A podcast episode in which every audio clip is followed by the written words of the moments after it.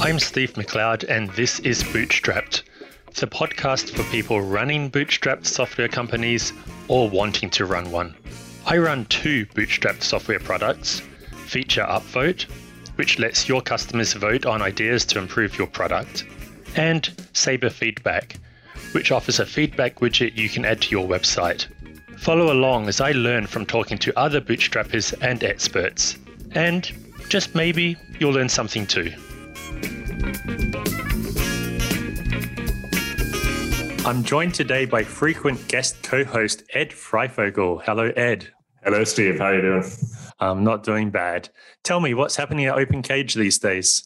Well, you know, we're back. We're back. Uh, school's been back in session for about a month, so we've gotten much more into the normal rhythm of day-to-day routine again, now that my kids are out of the house. So we had a big backlog of things, of little things that had piled up over the whole lockdown and summer, little really tedious kind of tasks. And so we've been spending a lot of time trying to fix all those, like, Um, I don't know, listeners may recall we added a new type of billing. So in addition to subscriptions, we added one-time payments, and we had a lot of assumptions in our code. We're kind of assumed, assumed if you're a customer, you must be a subscription customer.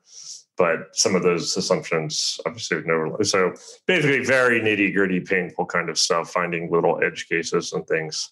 And also it seems the customers are back from summer break as well. So we've had kind of a big surge in kind of customer support things, and so we're getting back into the routine where, you know, it's the normal soft roller coaster. We have we have days that are days that are really good, where, you know, for some reason a wave of customers shows up, and then we have days, or, you know, where where it's less good. And um, but it feels good to be back into the normal pace of things. We did have one one exciting new development that I wanted to share with listeners, though, and that is, you know, for a long time, my my co-founder and I, we've been trying to think about charitable causes that we can support and things like that. And we do quite a bit kind of in the, the open data world, but we wanted to do something on kind of the climate change front.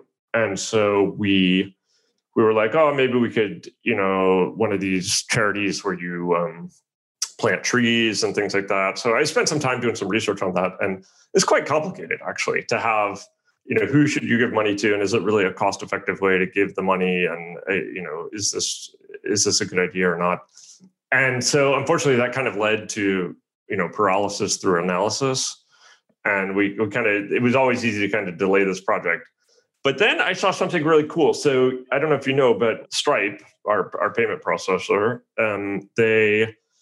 about six months ago, they launched this thing called the Climate Fund, whereby they committed they're going to give a certain amount of money to funding carbon reduction technologies. And but here's where it gets really cool. So, so I mean, that's great. And they, you know, they're kind of really pushing these cutting edge kind of technologies that hopefully are going to help save the world. But here's the cool thing. We can we can opt into this program. They have a beta program, which we've now opted into, where each transaction that of ours that gets processed through Stripe, one percent of the revenue will now go into their carbon fund.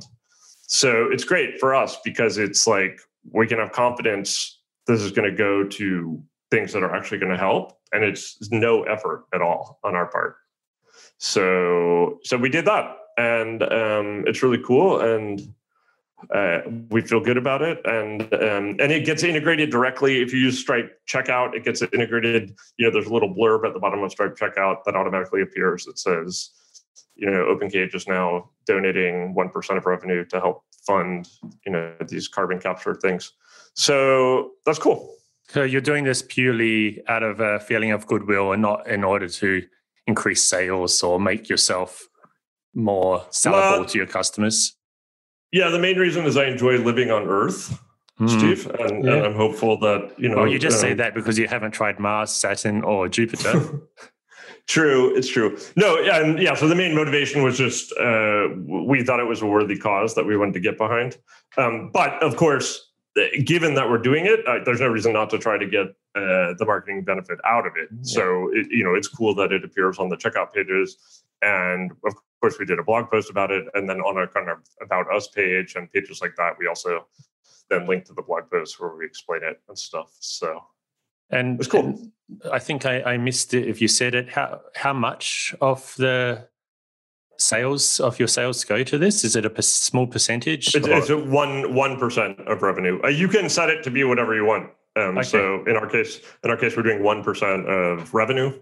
Okay. Um, yeah, and it, and it just gets deducted straight off out of, of Stripe's monthly bill. Okay, so, so that's one percent doesn't seem much, but revenue is very different to profit, and for a, a company, uh, companies different have different levels of profitability, and it could end up being quite a big chunk of profit for some companies. So it's, it's a good move. Yeah, I mean, so uh, I agree. One percent. Did you ever see that cartoon where?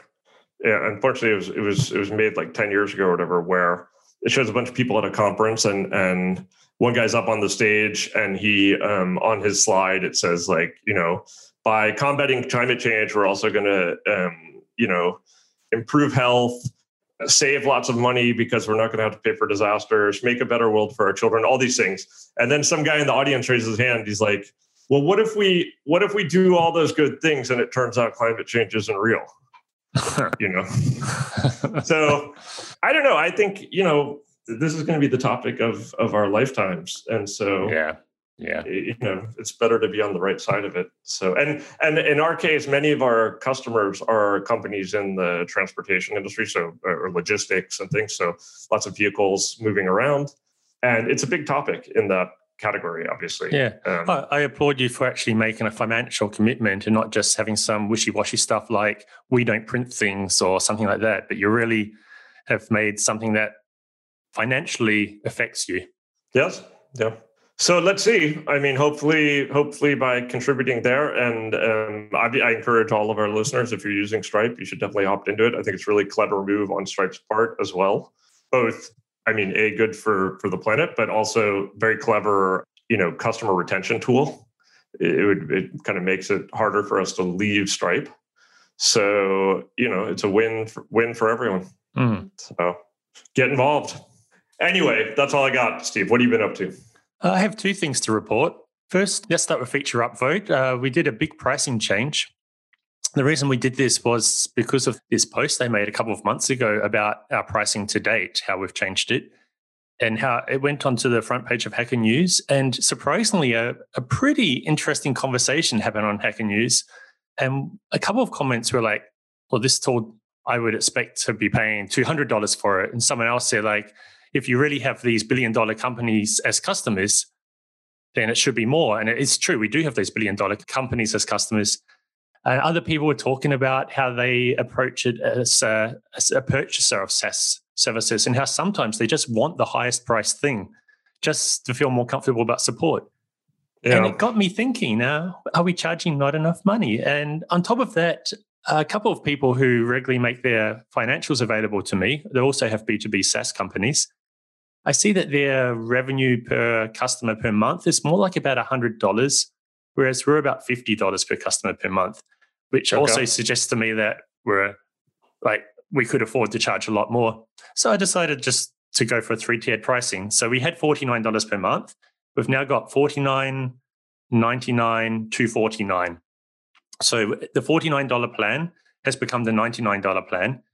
Um, the new forty-nine dollars plan is what was our unpublished bootstrapper plan, which limits some of the features, but ultimately is very usable. And then the highest price plan adds pri- um, priority support and S S O and so on. Yeah. And what's the result? Are people buying? Um, too early to tell. Within a few hours, we did have somebody choose the one hundred dollars plan, which is, that was really nice, you know, to put the price up and straight away somebody just chooses the more expensive plan. That was, that felt like I hadn't made a big mistake. But it's only been a couple of weeks, so it's really, I don't want to make too many assumptions yet. But no, we've had a couple of people complain. They had started a trial on the old pricing. And then even though in their billing page, we still showed them the old pricing, we showed them the pricing as of the date their trial started, they were a bit confused by why they were seeing two different things. So we had to do some placating there and make make it very clear that they still got the old pricing because they started their trial before we did the new pricing. Yeah, well, I do think that's, that's one thing that's sometimes left off. Obviously, a lot of the SaaS gurus are always like, raise your price, raise your price. Um, and then like, oh, you can just give the old customers the old price, which, you know, of course you can. But it's a, there is some maintenance burden there of then you yeah. have to have different people on different plans, and you have to make sure the wording is the, is correct. Otherwise, you confuse them and stuff. So it's not quite as trivial as just, you know, scratching out the forty-nine and putting ninety-nine. Yeah, especially it's, when you go from single tiered to three tiers. Exactly. Um, yeah. So we now have like a whole set of legacy pricing points in our system. Our pricing page in Stripe, it's just so much stuff there, and sure. I'd like to clean it up, but I can't. People still are still on these older plans. Uh, so, and then especially once you get into multiple currencies and things. Oh, yeah. You're right. For every tier, we have two prices, the annual pricing, the monthly pricing, and three currencies. And if you multiply it all together, three six. tiers, six, three. Why can't I do it in my head? Is that eighteen? Wait, eighteen have, different... Well, all right. yeah, but, but you raise a good point of how to better price discriminate. So... You know, how do you make sure that the billion dollar company who has no problem paying five hundred a month pays five hundred a month, while, you know, you still want the bootstrapper that's going to pay forty-nine a month? And how do you do that in a way that you can do it? You know, it's uh, that's tricky, I think. Yeah. Yeah. Raising prices is not as easy as people say. In fact, pricing in general is tough. I, I'm yeah. still not convinced we've got it optimized, but we'll see how it goes for a few months. Anyway. Positive development. Positive result. Yeah, the second thing I wanted to report is a Saber feedback. I'm going to say it was a problem. We tried to make, migrate our, our server from an old Linode servers instance to a new Linode instance. And we done our preparation. We had a migration plan, blah, blah. And we set about doing it. When I say we, and me and my system administrator. And after two hours, we we had to revert. Like the new server just wasn't behaving the way we thought it should. That's a downer. And it is a downer. Um, in fact, one of the reasons why we went ahead and did it already was the last conversation we had. You kind of made the point that Saber Feedback is at heart just a pretty basic CRUD app, and there's nothing that difficult about making sure, you know, it works in the new version of MySQL, uh, P H P, et cetera. Turns no. out there are some tricky things going on Uh, that we weren't aware of. And we've now identified them. We've created a better staging server for testing all this. Um, I had to actually go back to Matt Behrman, the guy who sold me Saber Feedback, and ask for his help. And it turns out there were some really important configuration issues for the server that were only recorded in his head, that weren't hmm. written down anywhere. I'm kind of surprised by that, though, because... You know, again, my assumption is it's just a standard CRUD app, as you say. So why why should why should special configuration be needed? But well, it's the image manipulation, because it takes screenshots, and it's kind of not easy to take a, well, a, arbit, a arbitrary a screenshot of an arbitrary website, no matter what browser the person was viewing it in. It has to look like it looked on the customer's browser and device, I and see, so on. I see. So this is the tricky stuff, and we're actually using a third-party service to to run Selenium that knows about a whole lot of different browsers and operating systems and devices to take these. And then sometimes the images then have to be stitched together back on our server with like a highlighting overlay and so on. Furthermore, you get into H T T P versus H T T P S problems. Um, sure. Yeah, so it turned out to be not as simple as I thought. You know what, Steve? I had no idea you offered this feature. That's actually quite cool that you get the screenshot of what the user actually saw. I don't, I don't, I, I haven't studied Saber Feedback in detail, but that. Oh, you should. You, know, you should. It's that's an appealing. I mean, do you? I don't recall seeing that in your marketing materials. I mean, that's actually quite a nice feature. It's funny you should they? say that, because when we did customer research, some people said it was the screenshot facility that won them over. So maybe we need to do more about promoting that. Yeah. yeah um, anyway, so were you were you able to resolve this configuration issue? Or? Uh, we're going to try again next week. We've we believe well we believe we've resolved it. But it actually brings me to a bigger discussion, which is knowledge sharing. How you actually make sure these important pieces of information get captured, and not just uh, amongst teams, but even amongst in, for an individual if you're just running a one-person operation. Um, do you have much of a experience with knowledge sharing yourself in your team? You, uh, this is quite a timely discussion, because my my co-founder and I, we work in different, we work remotely. So we, we see each other physically quite, quite infrequently, and obviously now even less with the, the travel restrictions. So yeah, we, we've actually been thinking exactly as our business has become more complex, And it's kind of natural that you kind of specialize, like one person becomes the expert on one system and the other guy, the expert on the other system. And then at some point you realize, oh, I don't really know how that works anymore. So we're going to start kind of a regular series where every week we're going to do a call, a half hour call. So we're going to limit it to half an hour. And, and each week we're going to alternate. And the person, one person can kind of say, I don't know how system X works. You know, it might be a technical system. It might be like, I don't know how, you know, how do we reconcile the, our customers that we send an invoice to? How does that work? And how do we reconcile the invoices? And how do we, like, what's the whole process around that? And then it's the job of the other person who does know that system to kind of, you know, write up a brief documentation and and present it in the call. And with the goal that the person who asks the question can then at the end, you know, have at least high level familiarity with the system and know where to look and understand the concepts and things like that. So we're actually going to just start on that later this afternoon is the first one. Um, how will you record this information?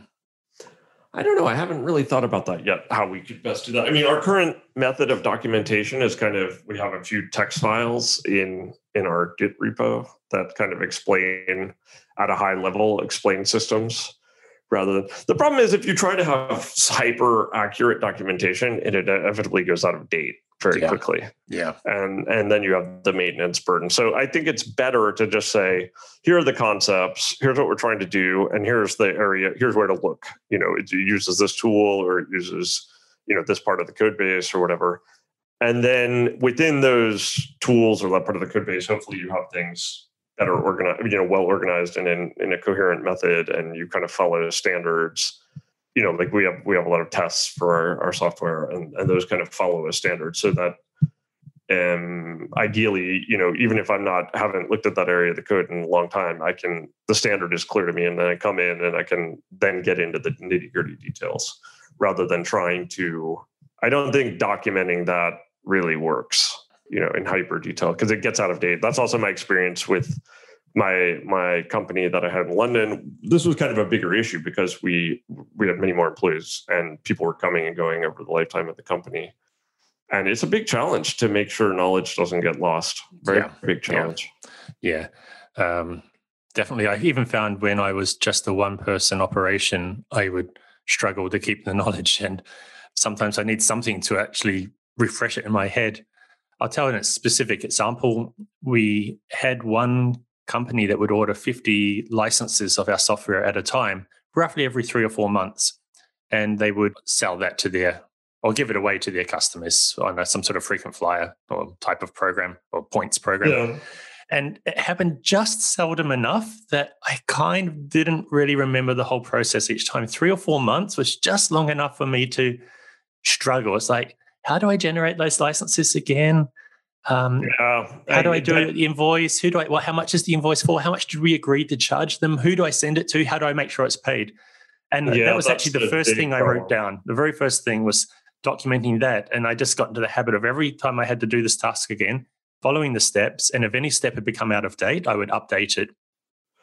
So when, yeah, you know what? You know what? In some ways, actually, technical systems are kind of easier to document in that regard. Particularly, like like I said, if you follow consistent standards, like you um, tests and things, and or like for us, we have a lot of servers doing all kinds of different things. But then each type of server, you know, either we have a Docker file or or like a very clear like setup script and process, and it's just a matter of then running it and.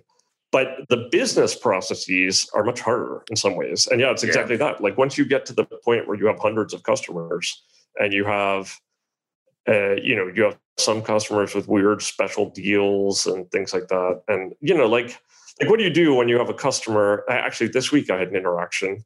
We have this one customer, you know, and it's a reasonable chunk of money. So and, you know, they said like, oh, we want to be invoice. And so I said, okay, you know, if it's an annual plan, you can be invoiced. Like, well, we want to do semi-annual. Oh. And I'm like, like, why? I mean, who does semi-annual billing? But okay, fine. You know, it's it's like just enough money where you're like, okay, I don't want to say no to this. But on the other hand, now it's like every six months. You know, you know, it's just off schedule from everyone else. So, so what do you do in those cases? Do you do you accept the customer's request? Obviously, my initial reaction is try to convince them why this request is a pain in the ass, but let's assume you don't succeed. And so then you're like, all right, I'm going to accept this request. And, but, you know, then you have this weird one-off thing that's yeah. somehow, you know, you got to keep space somewhere in your head yeah. to remember this detail.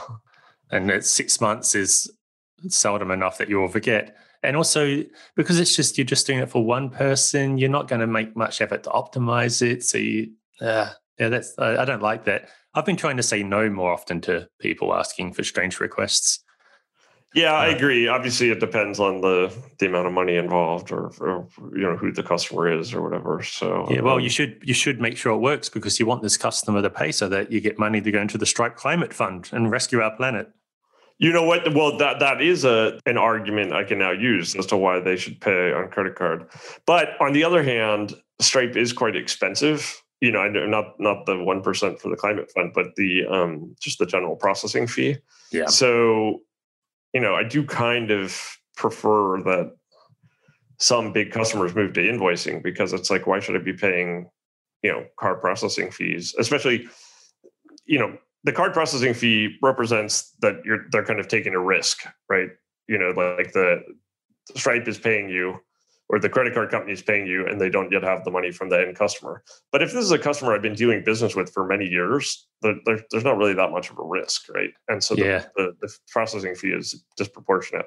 Even though Stripe's, Stripe's situation makes perfect sense from their perspective, it still makes sense for you to try to avoid paying that fee, even though they are absorbing the fraud risk, et cetera. Yeah, definitely. Anyway, what are your plans on how are you trying to deal with this knowledge sharing issue? Because you have a bigger team, and and and you have the challenge of you have two different products now. So I can I can imagine it's easy to get confused, to misremember how, you know, was that on this product or that product, you know. I searched for years for the perfect product, and then eventually I concluded there wasn't the perfect product to help with this. And then just after I concluded that, I found it, and it's called Notion. All right. Uh, I really, really like Notion. It's the product I was looking for for years, and I found it about two years ago. Uh, at that point, I had, we were four or five, and everybody took to it immediately. I just told everybody, anything you need to write down about how we do things, put it in Notion. And I tried to lead by example. I'm not very good at actually documenting things, but um, people would ask me questions, and I'd say, oh, could you look for it in Notion? Or I'll answer you in Notion. And it works, you know, it actually is. But a, let me ask, Steve, how yeah. is Notion better than any other wiki tool? I mean, there have been wiki tools around for a long time, or like I said, like we just use text files that are then in Git, you know, which which also has some advantages because then it's inversion control and stuff. But like, you still have to you still have to go and write something, put yeah. the content in there, and yeah. then it has to be maintained. You know, the second you put it in there, it's out of date. Yeah. So yeah, I think they've nailed a lot of usability stuff and and design stuff, but ultimately there's still that problem that uh, relies on people being. Not being people. You know, people by their very nature will only do the work they need to do. They're not going to go and prepare for six months. But I don't know, somehow it's just worked for us. Some maybe I just have the type of people in my team who like to document stuff or so on. Hmm. And in fact, this was a problem as we were growing the team, is that they would not understand why things were the way they were, or they'd want to change things or redo things that we had already done. And I found that a bit frustrating. And I had to realize, well, of course, how can these people know what's going on in my head? These decisions that were made in my head and are stored only in my head, how can anyone know about that?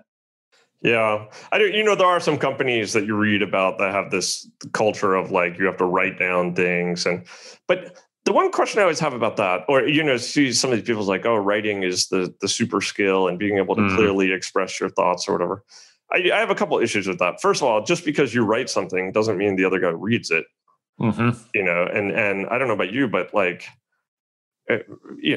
on the one hand, it, it's kind of a paradox, right? Because on the one hand, we say, oh, you need to clearly write your whole logic and produce this long memo about why we're doing this or whatever.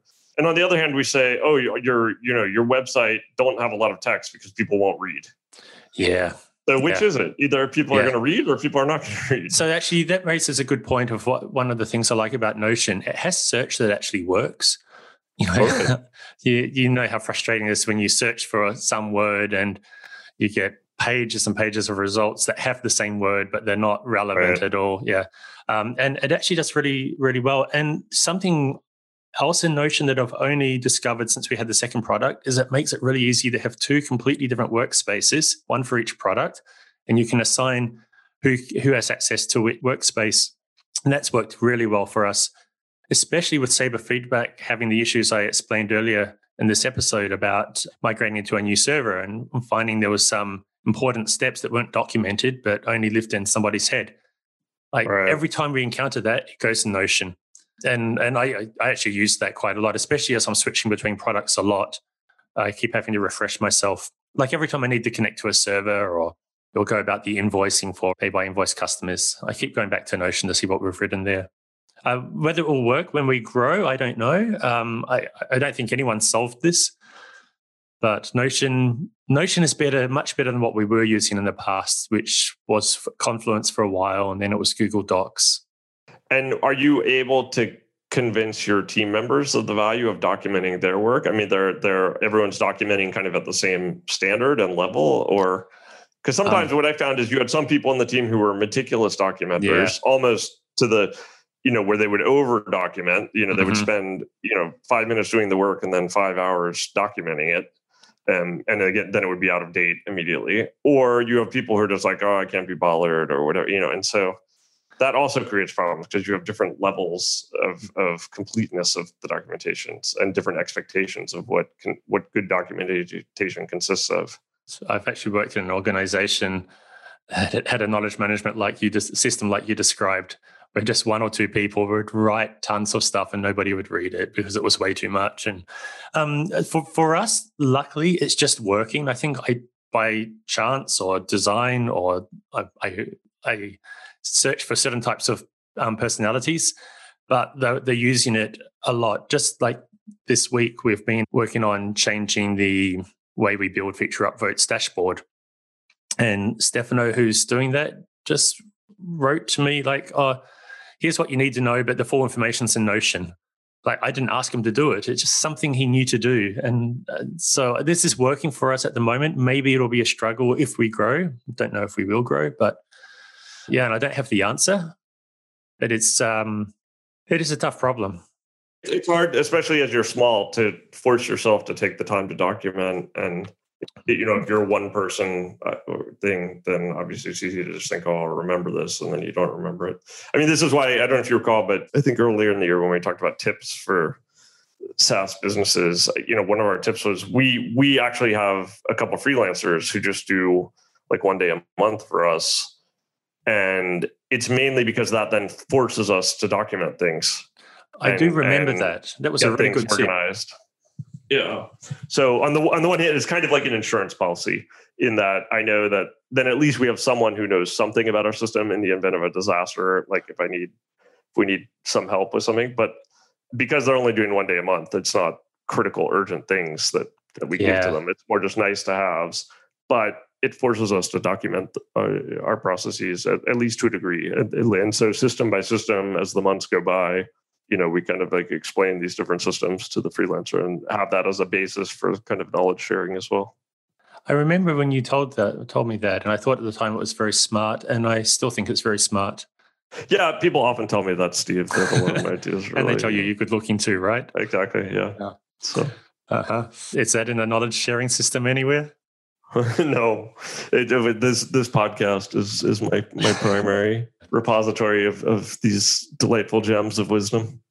I've actually enjoyed being more diligent about this knowledge management and knowledge sharing with Saber Feedback, mostly because I've been learning so much and I've been needing to write it down. And uh, just having a, a shared place to put it just immediately means other people can access it. I, it also forces me to be aware that I'm having to write for possible other audience. So I can't like put in snarky comments and half-completed thoughts, but I actually have to write properly. It's true. I mean, you have to be much more disciplined as the team grows and, or like in your case, like I said, juggling two products or it's hard, man. And then, yeah, the, um, this is one thing I always, at, at my old company, you know, we was, a, we ran it for ten years. And so people would come and go through the organization.